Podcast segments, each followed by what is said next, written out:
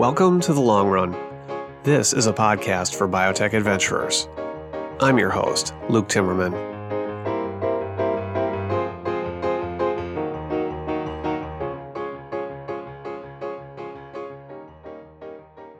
Today's guest is Steve Holtzman. He's the president and CEO of Decibel Therapeutics, a venture backed startup developing treatments for hearing loss. Holtzman has been around the industry for more than 30 years. He has had leadership roles at Millennium Pharmaceuticals, Infinity Pharmaceuticals, and Biogen. Little known fact, he was a founder and president of a startup called DNX Corp in the mid 1980s. That company attempted to become the first transgenic animal company to make organs for transplant into humans. Since that experience, Holtzman has been steeped in many of the big bioethical debates of the day, as you might imagine. Over the past year, Holtzman has become more outspoken about a wide range of political issues. We're talking women's health, racism, immigration, and funding for basic science. Over the past year, Holtzman has become more outspoken about a wide range of political issues. We're talking women's health, racism, immigration, and basic government funding for science. He has mobilized other biotech CEOs to speak out on these issues that they have historically avoided. I asked him why he's felt compelled to become a biotech political activist. Now, before we get going, I want to thank a number of sponsors for generously donating to the Climb to Fight Cancer.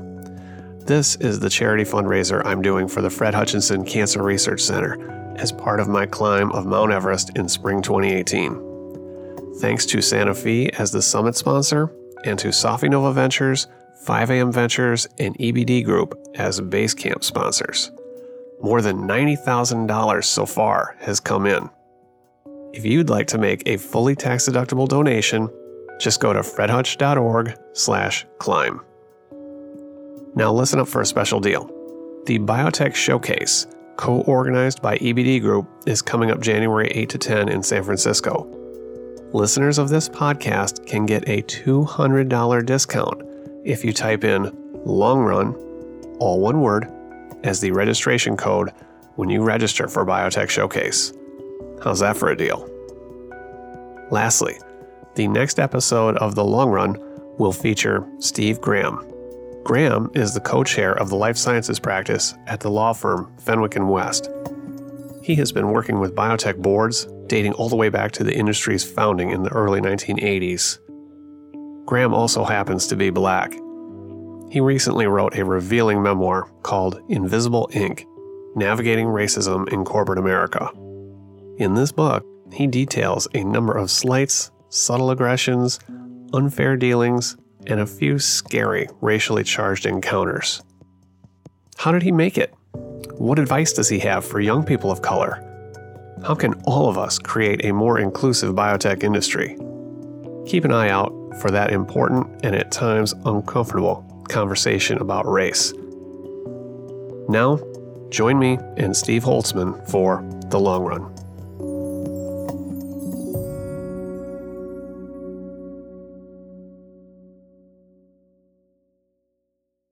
Welcome. Steve Holtzman is here with me today for the long run. Steve is the CEO of Decibel Therapeutics here in Boston, working on treatments for hearing loss and hearing related disorders. Thanks for being here, Steve. Thanks, Luke. It's great to see you. I want to talk today about politics, political activism in biotech. And you've been quite outspoken on a number of issues this year along with uh, your, your partner in crime, so to speak, oh, Jeremy Levin at mm-hmm. Ovid Therapeutics. Right. We'll get there, but I want to start re- real briefly with a bit about your background, who you are. You have, I think, been around for more than 30 years in this business and have one of the more eclectic resumes that you'll see. You studied philosophy in college. Can you start there? Like, why philosophy and how did you get into this business? Right. I should preface it by saying in all of my companies, I always meet every new employee, and my parting words to them are you have nothing to be worried about. Your CEO is trained in neither science nor business, and therefore facts will not get in the way of any sort. So, um, yes, I actually I started uh, college as a pre med major, got a few credits short of what was then called a zoology degree, had my first midlife crisis, and ended up in initially intellectual history of Europe and then went into philosophy and got enamored of the field and did all of my subsequent work and graduate work at Oxford in philosophy, taught philosophy for a couple of years, and then had my next midlife crisis. but this is when not when you're 40. This is no, this 20 is, something. Yeah, in my 20s. uh, and decided I didn't want to be an academic philosopher. Got very interested in entrepreneurship, and this is the early 1980s, and very interested in the new field of recombinant DNA technology and genetic engineering. And without getting into all of the details, basically, as uh, an unemployed philosopher, no one would hire me. And so I hired myself. I got involved with some academics, and we formed in 1986 the first transgenic animal company.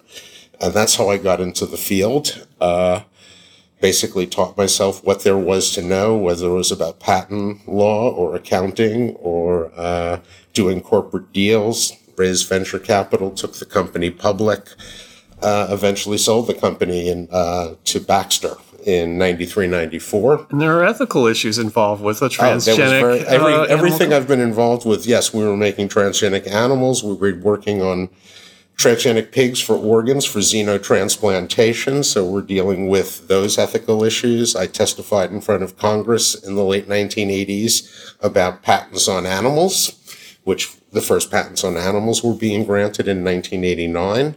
So, yes, I was very much involved in that. Uh, and then I moved as one of the early people at Millennium Pharmaceuticals. And so there, uh, we were dealing with, uh, from the bioethical front, all the issues of gene patents again, but also the issues of genetic information and its uses and abuses. And uh, I actually set up a bioethics course within Millennium Pharmaceuticals. And because of combination of my work in the industry, uh, as well as my background, I ended up appointed to President Clinton's National Bioethics Advisory Commission. And I was the only industry person on that commission. And we rapidly and had to deal with uh, the first cloned animals, Dolly. What about human cloning? We had the first uh, embryonal stem cells and somatic cell nuclear transfer. We had to deal with that.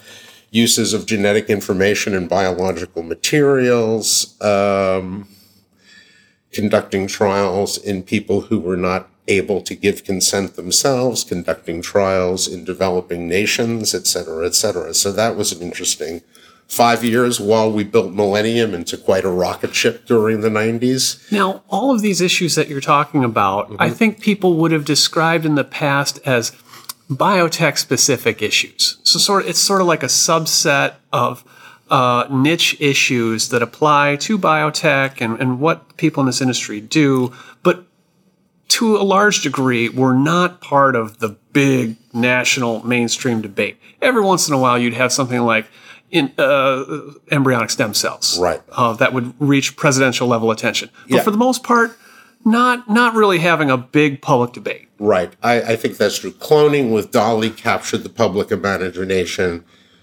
Genetic engineering in the early days did because the genetic engineering resonated of eugenics. So that's how you got the the creation in the early 1980s of the RAC and why there's a special approval process for that.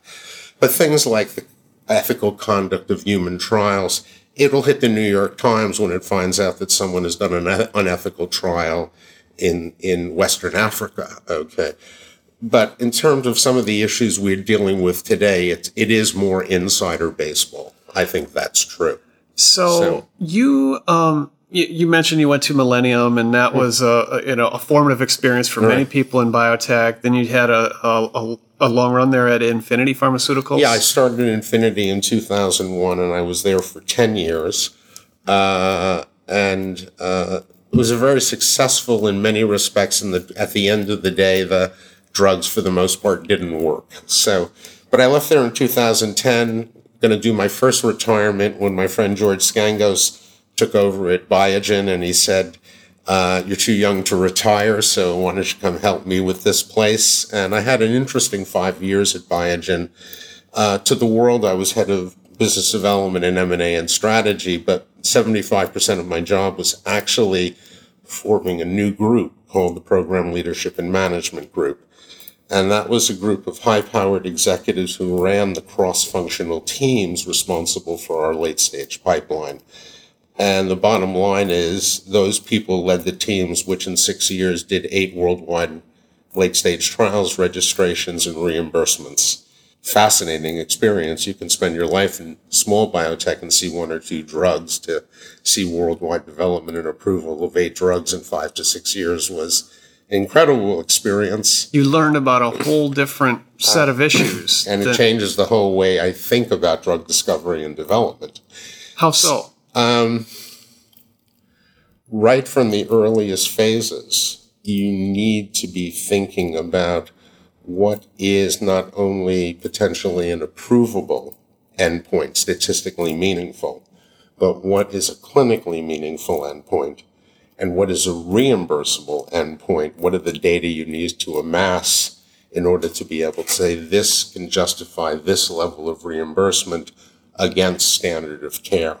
And so you really need to be thinking about that from the get go. You don't want to spend 10 years and yeah. 500 million yeah. of investors' yeah. money and then realize, oh, right. we don't have the data we need for a pair. That's exactly right. Now, having said that, you also have to be science based. You have to follow the science. Too many good drugs, potential good drugs, got killed by someone doing a market assessment much too early. Okay. So I'm not saying throw stuff out, follow the science but we do great science in the context of drug hunting, where drug equals something which meets a medical need and can be reimbursed.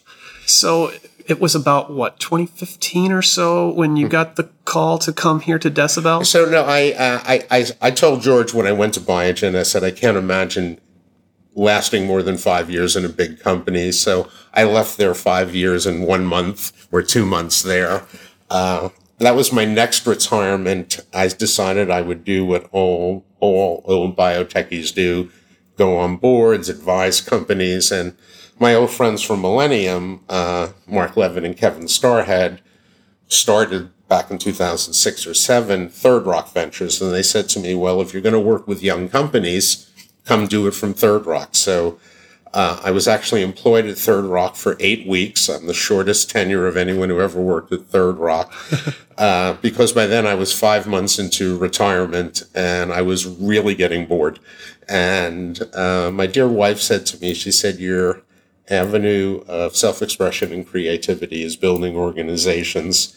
Just go do another one." And Third Rock had recently started Decibel. What What were you doing while you were bored in retirement? Just curious. What was I doing? I was starting to do a lot of writing. I was writing about uh, philosophies of organizational development and um, um, mostly that. Mostly um, thoughts I'd had after 30 years of trying to build innovative organizations. How do you unleash the creative power of people, which I think is the essence of what we do. We don't lead or manage technology and science.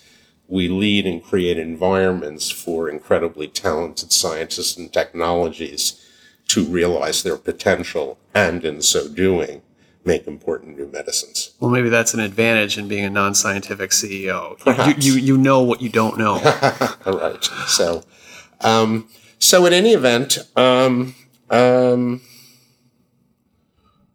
um, Decibel. Decibel. Uh, when Kevin talked to me about what was going on and the premise of Decibel, I think, like most of us, I always thought about hearing loss as somehow electromechanical and that therefore you addressed it through devices. But of course, everything's biology at the end of the day. And I found myself saying that after 30 years of working on diseases that affect patients, wouldn't it be very special to work on something which is not really a disease? It's a human condition and it doesn't affect patients. It affects people. And that hearing is one of the fundamental senses through which we are in the world.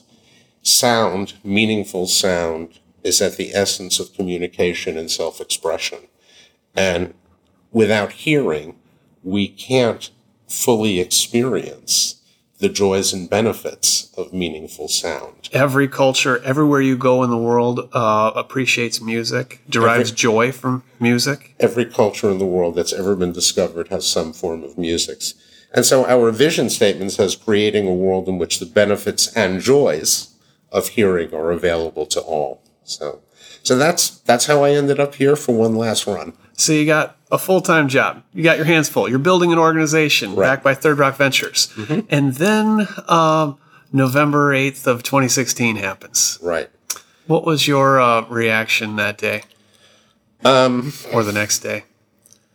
Well, um, unlike most, I wasn't shocked. I had been following what was going on very carefully, uh, had become addicted to reading everything there was on the subject. And so I wasn't shocked that Trump won. Um, and Neither was, I, and I right. wrote about this. Um, and so what happened the next day was just the reality setting in of everything that I was concerned about was now likely to happen. So that was uh, my major reaction. Sounds weighty. yeah, yeah, Like a Yeah. lot coming down now in terms of immigration. right. What What are some other things? Well, that were the thing that I felt most concerned about is, and not to sound overly philosophical, but that in the campaign, there were at least two themes. One was about social exclusion of people based on criteria having nothing to do with worth. Okay. And the second was anti scientism. And I view those as two sides of the same coin. That what comes down to us from the Enlightenment is in the form of Bacon and Newton, our idea of science and facts and rational argumentation and rational discourse. And from the enlightened, other Enlightenment philosophers, the Humes, the Lockes, the Kants, the Rousseaus, is the notion of the worth of individuals. And so I view the exclusion of an individual from the discourse on grounds other than that they have nothing to say, all right, is the moral equivalent of the exclusion of data that contravenes conventional wisdom. It becomes discourse that's determined by power, political or economic or physical, as opposed to the force of the argument. And what I saw in Trump was expressions of both of those. Right? And I was deeply fearful of how that would play out.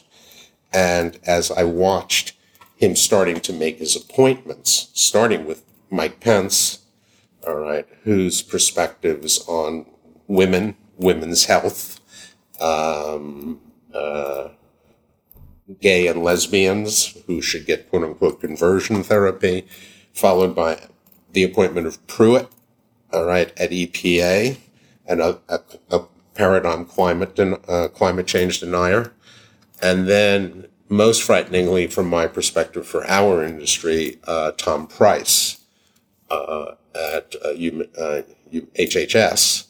All right, that's exact. That's really what tipped the balance um, for me to start to really write and publish back in January, now, why Price? Because he was outspoken against the Affordable Care Act. both against the Affordable Care Act, but Tom Price believes that uh, women should be barefoot and pregnant in the kitchen.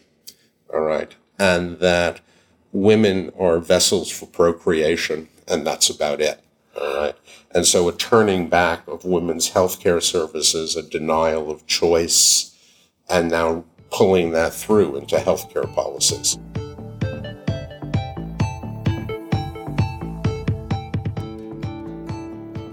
San Francisco in the second week of January is a tradition for me. One of the beehives of activity is the Biotech Showcase at the Hilton Union Square. About 3,500 entrepreneurs and investors are expected to attend. Listeners of this show are welcome to take a $200 discount off their registration. Just type in long run, all one word, as the registration code when you're checking out. Thanks to EBD Group for its support of the Long Run podcast.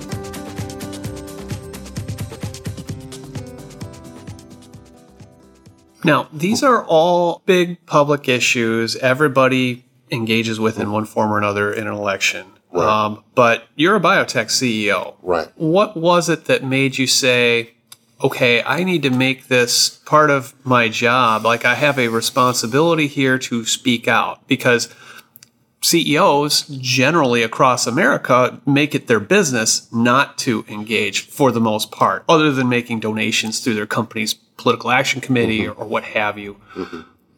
So there is, there are two strands to that. One is in general about what I believe to be the appropriate role of a CEO in a modern capitalist society, which I can come back to or start with. And then the second is the special role of those of us who are engaged in the business of trying to improve human health. So starting with the, the latter first, I I have a very simple syllogism that goes through my head that runs like this. We exist, the biotech or biopharma industry, we exist to create important new medicines that make a difference, a material difference in the health of people You called it a special business. it's a special business right? because um, the output of our labor is intended to improve the health of people. Well, then we must think health is a good. It's a good thing. All right. So therefore, how can we stand by idly when public policies are being enacted which are inimical to the health of the population? So if you have a piece of legislation which is going to deny health care to 20 million people, how can you sit by when the whole raison d'etre of your industry is to improve health? If you're going, and as far as I know, when we develop a medicine, it's for anyone who needs it. It's not for someone who can afford it. It's not for someone who happens to have a Y chromosome. All right. So if someone comes out with policies that are inimical to women's health, how do we stand by and say, well, health for some is okay and not for others? So you're making a moral argument that that these uh, positions are against the mission of the biopharma industry. Right. Uh, full stop. Well, and, and then I mean, you can also layer in an economic, a business argument that if you take 20 million people out of the market who can no longer Well, uh, get access to medicines, well, that's probably not good for the business either. It's it's a moral argument at one level, but I want to say it's a deeper level. Eh, that it's put a morality aside. It's in the nature and essence of what we do that these policies are contradictory to everything we stand for. So how can we, without practical contradiction, assert we exist to better the health, right? And not, and then be silent or not supportive of certain kinds of positions. I mean, there's a reason why the docs and the nurses, the docs and the nurses came out against the, repub- the rescission of ACA, right? They said, we are here to help patients. We are on the front lines. This is harmful to our patients. We cannot stand by, not because it's morally wrong, which it is, but it's not consistent with the whole reason we're here. Well, I view we in the biopharmaceutical industry is only one step removed from the doc. And so you're saying that the mission here, creating new medicines, Mm-hmm. uh, I mean, that's it. That's why you get out of bed in the morning. That's Mm-hmm. the raison d'etre, the reason you exist. Uh, not sure uh, purely to maximize returns for your investors. That that of course is a very important part of it, Right. but not the central mission. We are distinct from a company whose mission is to make chairs and make money. All right. It is true we are capitalist. We need to make a return to shareholders. Right? Of course. Okay. But there is something special in we, what we do. Now, what you've just said goes to a broader set of issues, which is what is the role of the CEO? Do we define the role of the CEO the way Friedman did in his classical statement in the 1950s that the only social responsibility of a CEO is to maximize profits for shareholders by any means necessary and available so long as they are legal? Full stop. Classic statement, you know, Adam Smith drawn forward 200 years. Okay. Um, I think that's problematic. I don't think that's the only role um, for a few reasons. Um, one is if you wear your purely capitalist hat, then you have an intrinsic interest in the functioning of the capitalist system and its functioning at the highest and best level possible for that to be true and for that to be accomplished, all right, taking on the assumption that it will be the best for the most, right? You have to maximize the opportunity for all available talent to participate. That may lead you to certain things about immigration.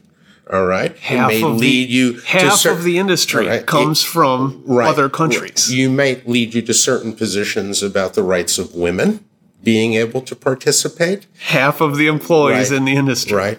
If you also recognize that in most many areas of our economy, particularly biopharma and high tech, we don't we no longer have the relationship of capital to wage labor of characteristic of the industrial revolution rather it's much more of a partnership these people bring their talents their energies and passions to a company to benefit the shareholders. The shareholders have a special responsibility to them as well. It should lead you to different kinds of workplace practices in terms of the acknowledgement of their autonomy.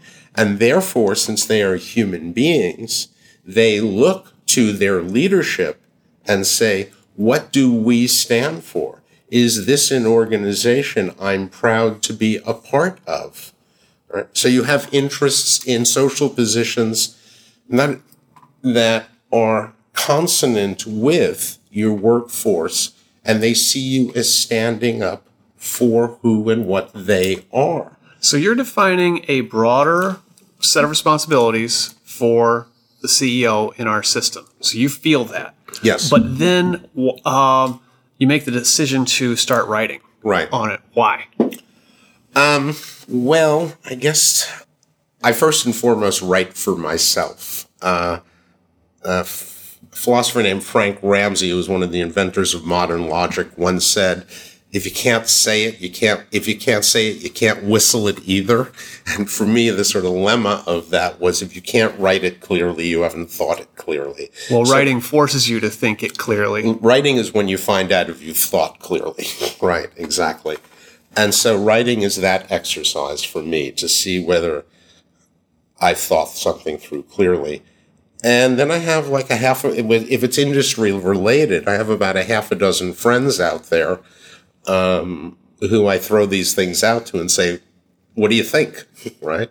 And so the first piece in the series that I've done that was published last January in BioCentury, I think was called Leadership and Responsibility, where a lot of this stuff is initially articulated. I just had a whole bunch of me of people come to me and say, "You really ought to publish this. You really ought to publish it." So, so I did. so that's how that came to pass. Now, um, one might say, uh, what about existing organizations or channels like Bio, for instance? Yeah. Isn't this part of their job? So, my thinking about that has evolved. So, if you asked me that question last January, I would have been pounding the table saying, we're a bio and we're a pharma. Um, and in fact, in that piece I wrote last January, a part of it was called uh, The Parable of Medicaid Part D, okay, or Medicare Part D.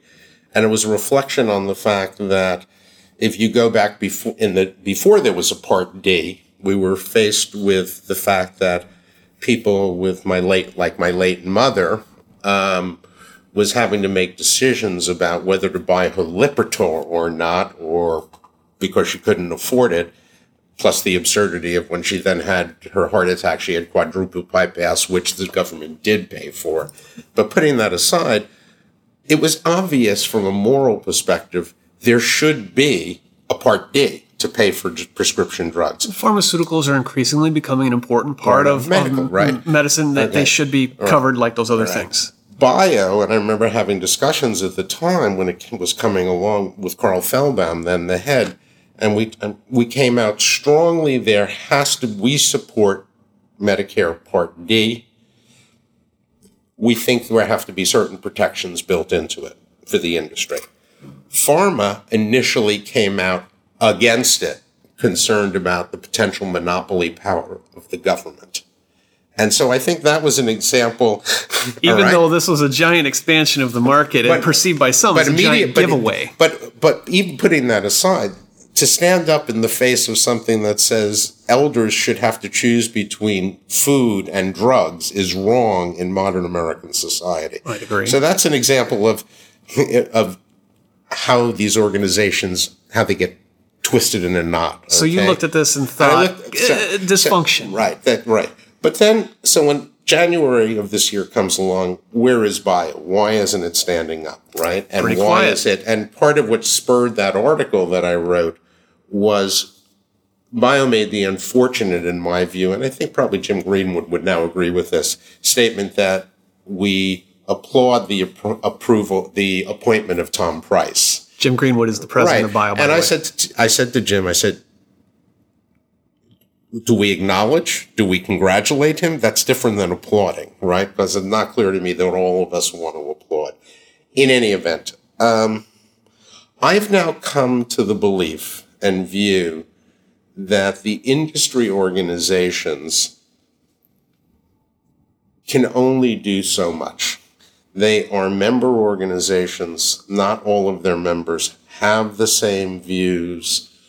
Um, they do have a role and responsibility with respect to um, the economic interests of their country and they ha- of their companies rather constituents and that they have to decide where to spend their chits right and there are a bunch of economic issues repatriation lower taxes fda regulation et cetera et cetera which are the proper concern of the um, industry organizations, and they just made the pragmatic decision that we're going to stay out of these other fights.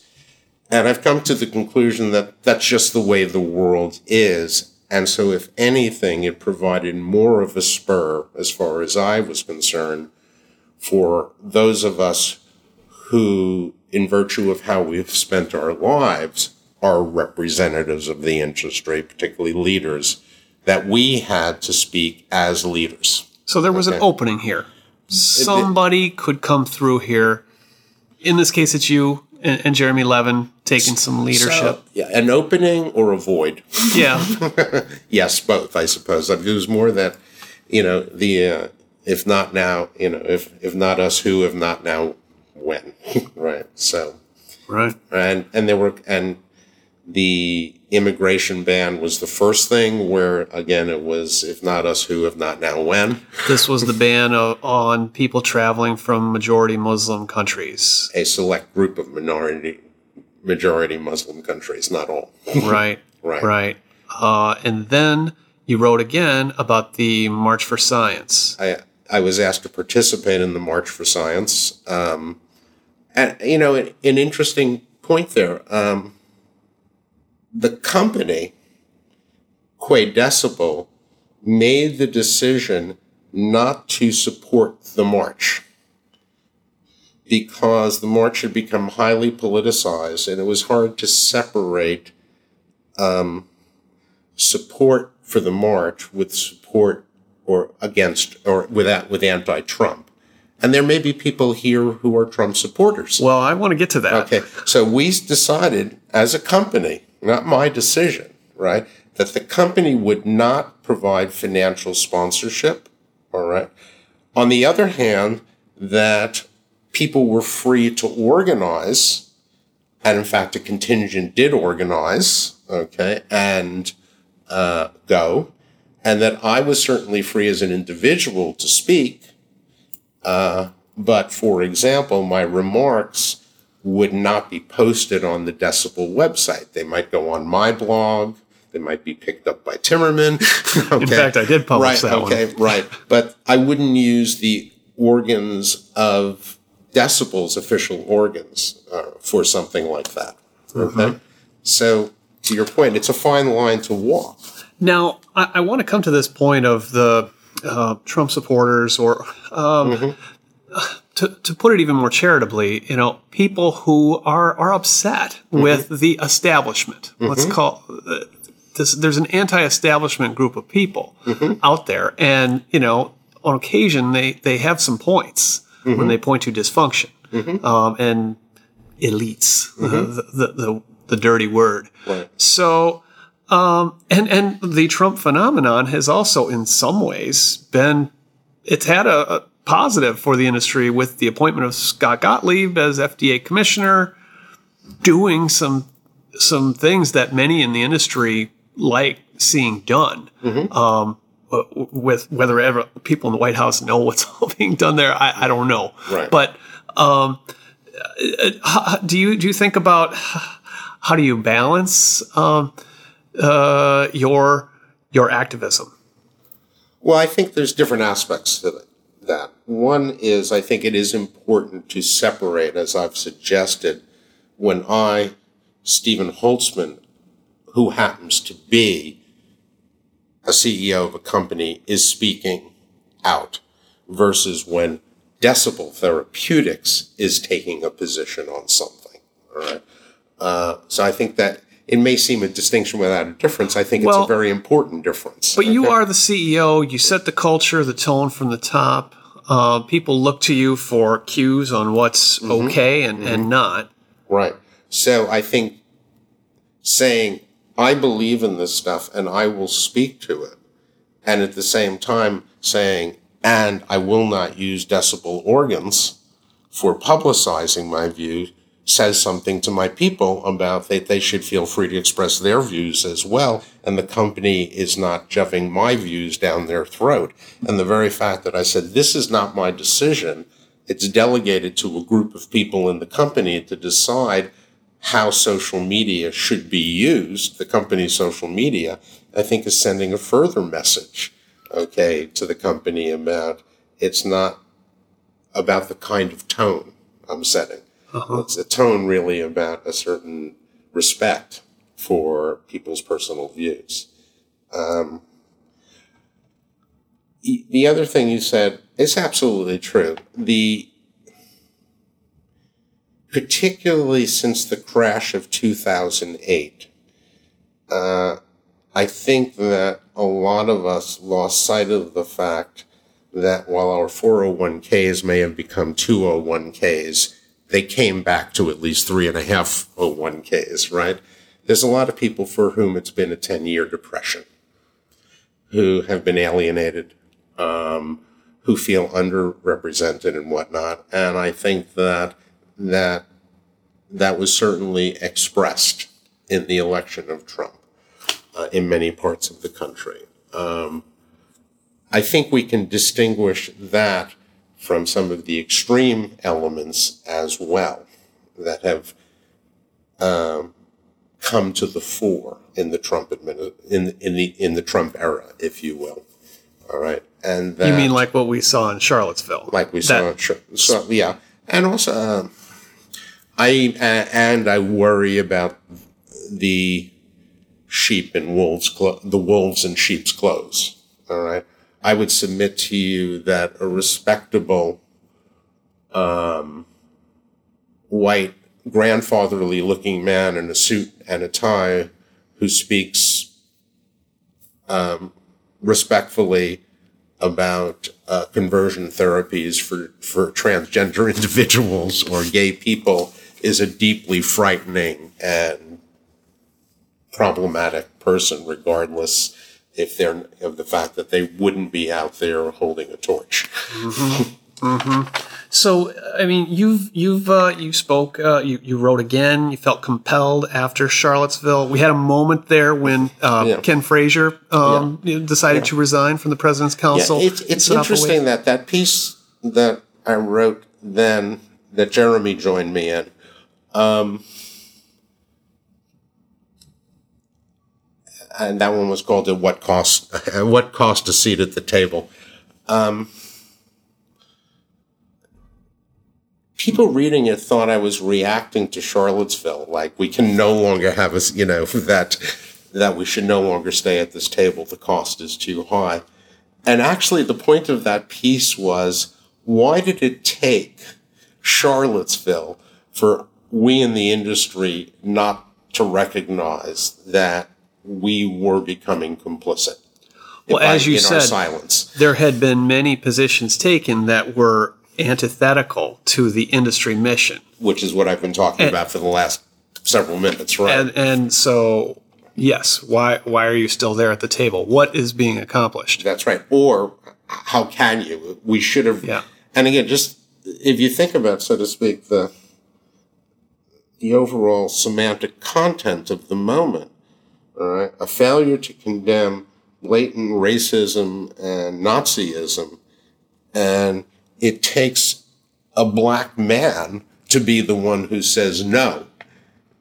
That's deeply problematic that it gets to that for us to take a step back and say, whoa, wait a second.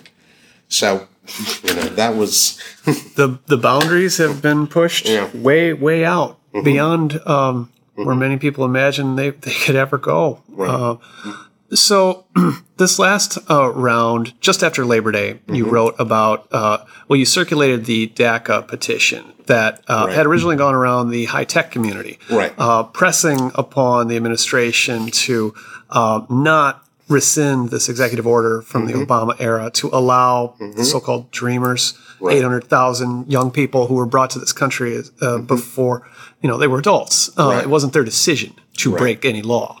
Um, they're they're now um, in some kind of legal limbo uh, unless Congress acts, which many people don't think they will. Um, this is uh, the, the high tech industry mobilized quickly Right. and effectively. Um, you looked around and said, "What? What? Uh, again, a void, Right. An opening." yeah, nothing was happening, right? I think the high tech industry got out in front of it and encouraged him not to rescind DACA before he actually gave the talk uh, saying that his position was rescission with a six month delay in implementation.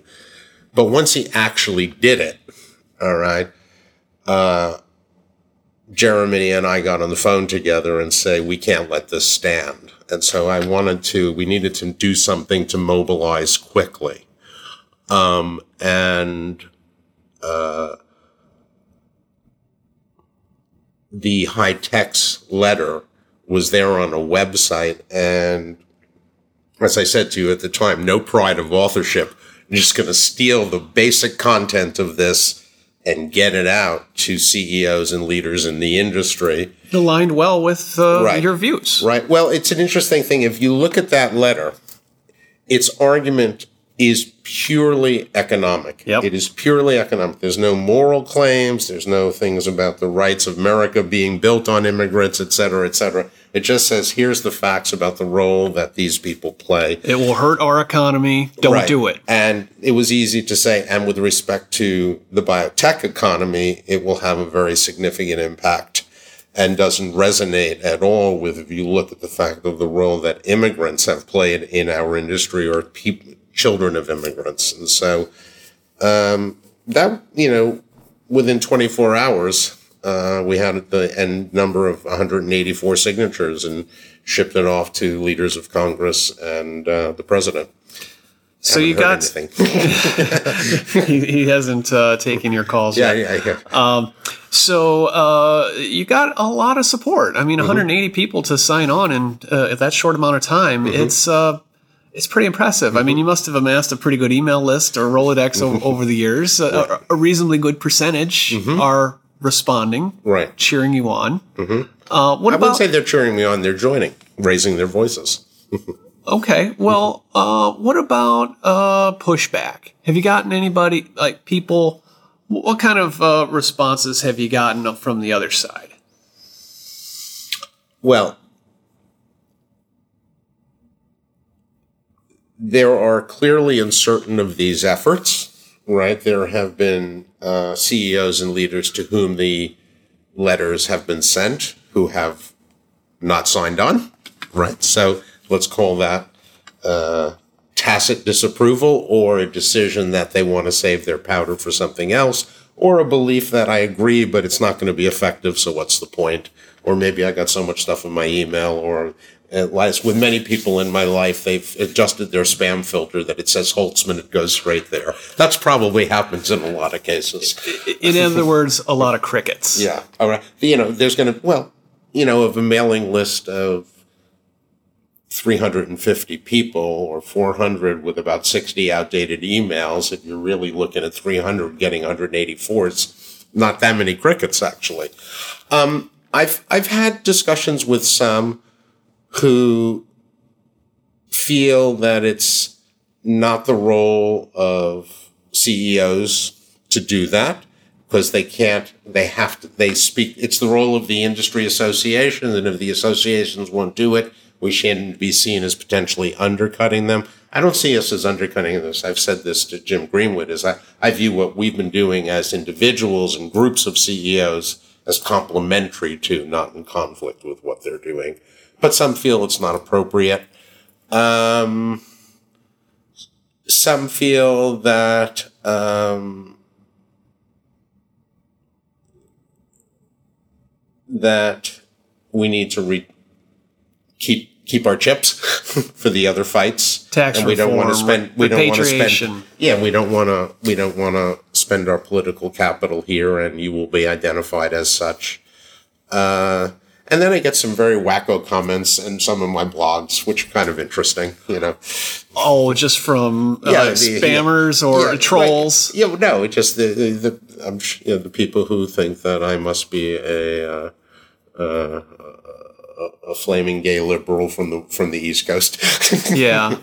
so Um, any anything that you've taken to heart? Any any thoughtful um, critique from someone you respect who has said, you know, Steve, uh, you know, maybe maybe you can run this will run its course for a while, but you know, got to focus on your company or something like that. Well, okay. So, what I said earlier about the evolution of my thinking about the role of bio has come from talking with people in the industry and saying, you might be frustrated. You might have an ideal world in which everyone would raise their voice, including your industry organizations, but maybe that's not the right way to think about them. So I think that was a spurred me to, to evolve in my thinking. Okay.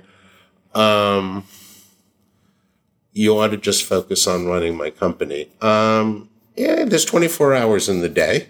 I don't sleep a lot. I put a lot of hours into running my company, and you know, uh, if I want to do uh, in my spare time this stuff, uh, that doesn't get in the way of running my company.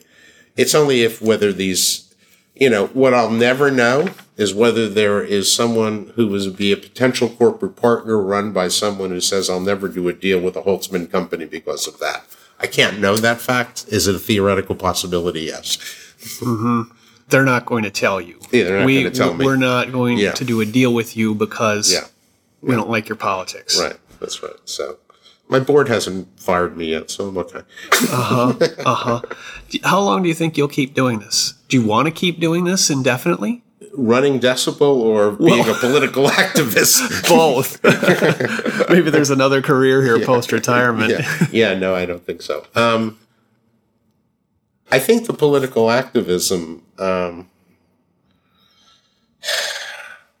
I wish it would. The need would end tomorrow. I fear that that's not the case. So, uh, I think we just have to keep our antenna up. I think there's a lot going on below the surface in terms of uh, rescission of regulations, about substitute regulations without adequate public comment, about non enforcement of regulations, um, which I think are very deeply problematic. Um, uh, What are some examples? um, well, certainly, certainly in the environmental perspective, and I, and I, it's not that I'm a green person particularly, but if we again, if we care about health, then I think we care about clean air and clean water. Last time I checked, that's kind of important for healthy kids, right? Uh, you know, um, so um, the loosening up of many of the Obama, or not even Obama, going back to Nixon EPA regulations on clean water and air and whatnot, the uh, free release now of methane gas, et cetera, et cetera. The the I worry about the the anti-scientism by the fact that so much information has been pulled down off of government websites. You've got people running around making sure that these important scientific studies that have been done are archived somewhere so that they're available. I think that's problematic. That's deeply, deeply challenging. Um, I think that um, things going on with the government support um, where you'll have state actions and they'll come to the Supreme Court, and you'll have now amicus, amicus briefs being filed by the Justice Department on behalf of state positions that erode particularly women's health. All right? Mm-hmm. So um, I think it's I think it's going to go on. It sounds like you think of this as almost like an existential threat. I mean, if we enter a world that is really untethered by facts and governed by superstitions and and uh, uh, fantasies about you know vaccines causing autism and this sort of thing, that this this could be the thing to kill the golden goose. I mean, the the great industry. Well, it, yes, the industry, I, more at stake than just the industry. I think that standards of reasonable, of rational argumentation, uh, and um, respect for the individual are the predicates of a free society. And the pre- free society is the predicate of a market capitalist system right? And the latter probably is responsible for, or in part necessary for innovation in the area of health. I think it's all wound together, Luke. I don't think you can pull these strands apart. So is that an existential crisis? Mm, You know, Well, or you know, maybe more simply, I mean, we can't take it for granted. I mean, why do we have all this amazing research and development and, and pharmaceutical and biotech industry in this country? I mean, it goes back decades to, I mean, people like Lyndon Johnson and fellow senators at post World War II, um, who said, "We want this to be our our national strength, Right. And, and we're reaping some of those dividends now." That's exactly right. So, um, so, and it's not just, and again, it's not just support for the NIH, it's support for free rational discourse, right? Of letting the facts be the determinate, determine the outcome as opposed to the power of the interlocutor. Right. So I think those are very basic concepts in Western society. So, um, so, as so- for how long I'll stay at Decibel, I'm 63 now. uh, I don't know, five years. We'll see how it's going. And, you know, when a CEO moves on or not is really a function of what's going on at the time. Well, but coming back to what you said earlier, I mean, you, you listed off a lot of issues, and I, I sort of, you know, put them in a little category here uh, that uh, they were biotech specific issues, Right. things like cloning and such. Um, but these, what we're talking about now, are are much more far reaching and um, affect everybody. And so. Um, maybe you know back in the day, biotech executives could have looked and said, "Well, you know, we have a committee for that that's looking into Dolly, and you know, Holtzman's on it, and uh, that you know, I don't need to worry about that. Right. I, I can focus just on my science and my company, and, and that's hard enough. Um, but is this something that's kind of inescapable now? That that I mean, everybody needs to be everybody in a position like you, a board of directors included, needs to um, be be paying attention uh, because the it, it, really does threaten the the fundamentals of the industry. Yeah, I mean it's interesting you say that because I remember uh, when I joined Millennium and we were faced with these issues, thinking about um, the ethical issues that would arrive with the availability of large scale genetic and genomic data, I went to Carl Feldbaum, who was then head of bio, and along with Elliott Hillback, who was a senior executive at Genzyme, we formed and then co chaired the bioethics committee precisely so bio would have an organ to be able to respond to and think through issues, which, um, yeah, I don't think this can be delegated to a committee. I think this is um, much more wide ranging and much more important. Obviously, companies and CEOs will decide how much energy they're going to put into these issues.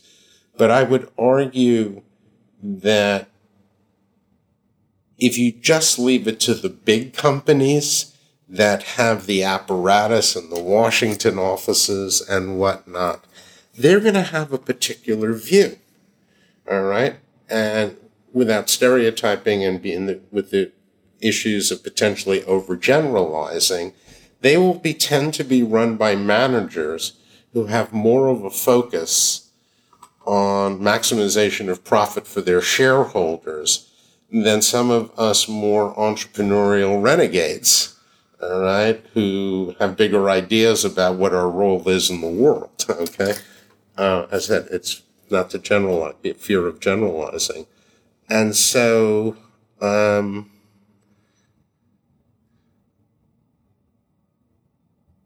there are many, many biotech CEOs who would have refused to sit on those Trump boards, all right, and certainly would have been off them earlier uh, when certain actions were taken if they had joined in the belief that they can have an impact on the discourse, right? Um, so I think more of the entrepreneurial types um, have to raise their voices. And I think even before you're profitable, all right, um, I think you need to think about your workforce and what they are looking for in the kind of place to which they want to bring their talents. Because again, it's not a relationship of capital to wage labor. All right. Um, they are fully partners with financial investors. Um, they are deciding to invest their talents on behalf of those investors, just as those investors are investing their money in those people. Well, they work long and hard at these companies, and when things get tough, they stick around. And and you know, even when you know it might be easier to go pick up a comparable paycheck, uh, you know, working at a consulting firm. That that's right. And you know, people talk a lot about great cultures in companies. You find out if you have a great culture when the shit hits the fan and whether or not people stick and pull together or whether or not they pull apart. So, so you're building a powerful culture here too. Um, uh, I think that the single most important job of the CEO is to create an environment in which great, passionate people can come, do their best work, and do it in a context in which together they can create something which alone they couldn't you give them that, you have give them the opportunity for experiencing joy and meaning. All right. Then they will stay because it isn't, they own the place. They truly own it and they have a sense of identity in the place. That's a great place to wrap up. Okay. Thanks, Steve. All right. Pleasure, Luke. Take care. Thanks for listening to The Long Run, a production of Timmerman Report. Pedro Rosado of Headstepper Media was the producer and editor. Music comes from D.A. Wallach. Thanks to EBD Group for sponsoring the Long Run podcast and the Climb to Fight Cancer. Thanks also to Sanofi as the summit sponsor of the climb, and to Sofinnova Ventures and 5AM Ventures as the base camp sponsors of the Climb to Fight Cancer at Fred Hutch. Next on the long run, listen to my conversation with Steve Graham. Graham is the co chair of the life sciences practice at the law firm Fenwick and West. He is one of the most experienced corporate and securities lawyers in the biotech industry. Graham also happens to be black. Graham recently wrote a revealing memoir called Invisible Ink Navigating Racism in Corporate America. How did he make it to the pinnacle of American business while enduring a long series of slights, aggressions, and sometimes scary racial hostility? Don't miss this upcoming episode of the long run.